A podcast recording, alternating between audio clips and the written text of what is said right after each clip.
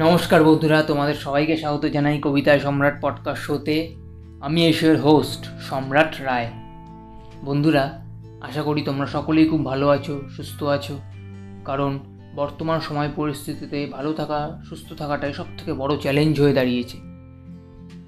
আশা করি ঈশ্বরের আশীর্বাদে তোমরা সবাই ভালো আছো, সুস্থ আছো। আমি প্রথমেই তোমাদের সবার কাছে ক্ষমা চেয়ে নিচ্ছি। হাত জোর করে ক্ষমা চেয়ে নিচ্ছি আমি। কারণ জানুয়ারি মাসের পর চার মাস কোনো কবিতা আমি তোমাদের সামনে উপস্থাপন করতে পারিনি। চার মাসের বিরতি, চার মাসের গ্যাপ পড়ে গেছে আমার।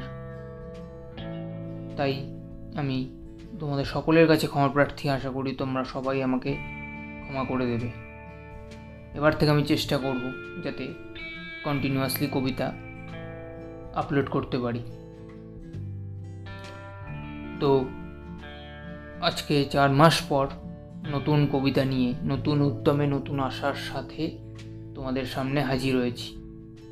আজকে যে কবির কবিতা আমি পাঠ করব, তিনি বাংলা সাহিত্যের এক কিংবদন্তি, এক উজ্জ্বল নক্ষত্র। বাংলাদেশের কবি ইনি। কবির নাম মহাদেব সাহা। কবিতার নাম আলিঙ্গন। তো আজকে এই কবিতাটি পাঠ করব আমি। আশা করি তোমাদের সবার ভালো লাগবে। তাহলে আর দেরি না করে এবার পাঠ করে নেওয়া যাক কবিতাটি। তোমার মাটিতে আঁকা আমার শরীর, চুলের অরণ্যে ছায়া, রৌদ্র তোমার আমি দেহের সীমায়। তুমি চোখ খোলো তোমার চোখের কালো জলে। দেখো, আমি খেলা করি মাছ। কোথায় ভাসাবে তুমি? কোথায় খুঁড়বে কালো গোড় সমগ্র মাটিতে দেখো, ছেয়ে যাবে আমার শরীর। যা চাও আমাকে তুমি। পাখি বলো পাখি, মেঘ বলো মেঘ। তুমি যদি মেলে ধরো তোমার শরীর আমরা দুজনে হই পাথর খোদাই। তো বন্ধুরা, এই ছিল আজকের কবিতা। আশা করি কবিতাটি তোমাদের সবার খুব ভালো লাগবে। আমি জানি চার মাস গ্যাপের পর সেই ফ্লো বা সেই পারফরমেন্স আমি দিতে পারিনি।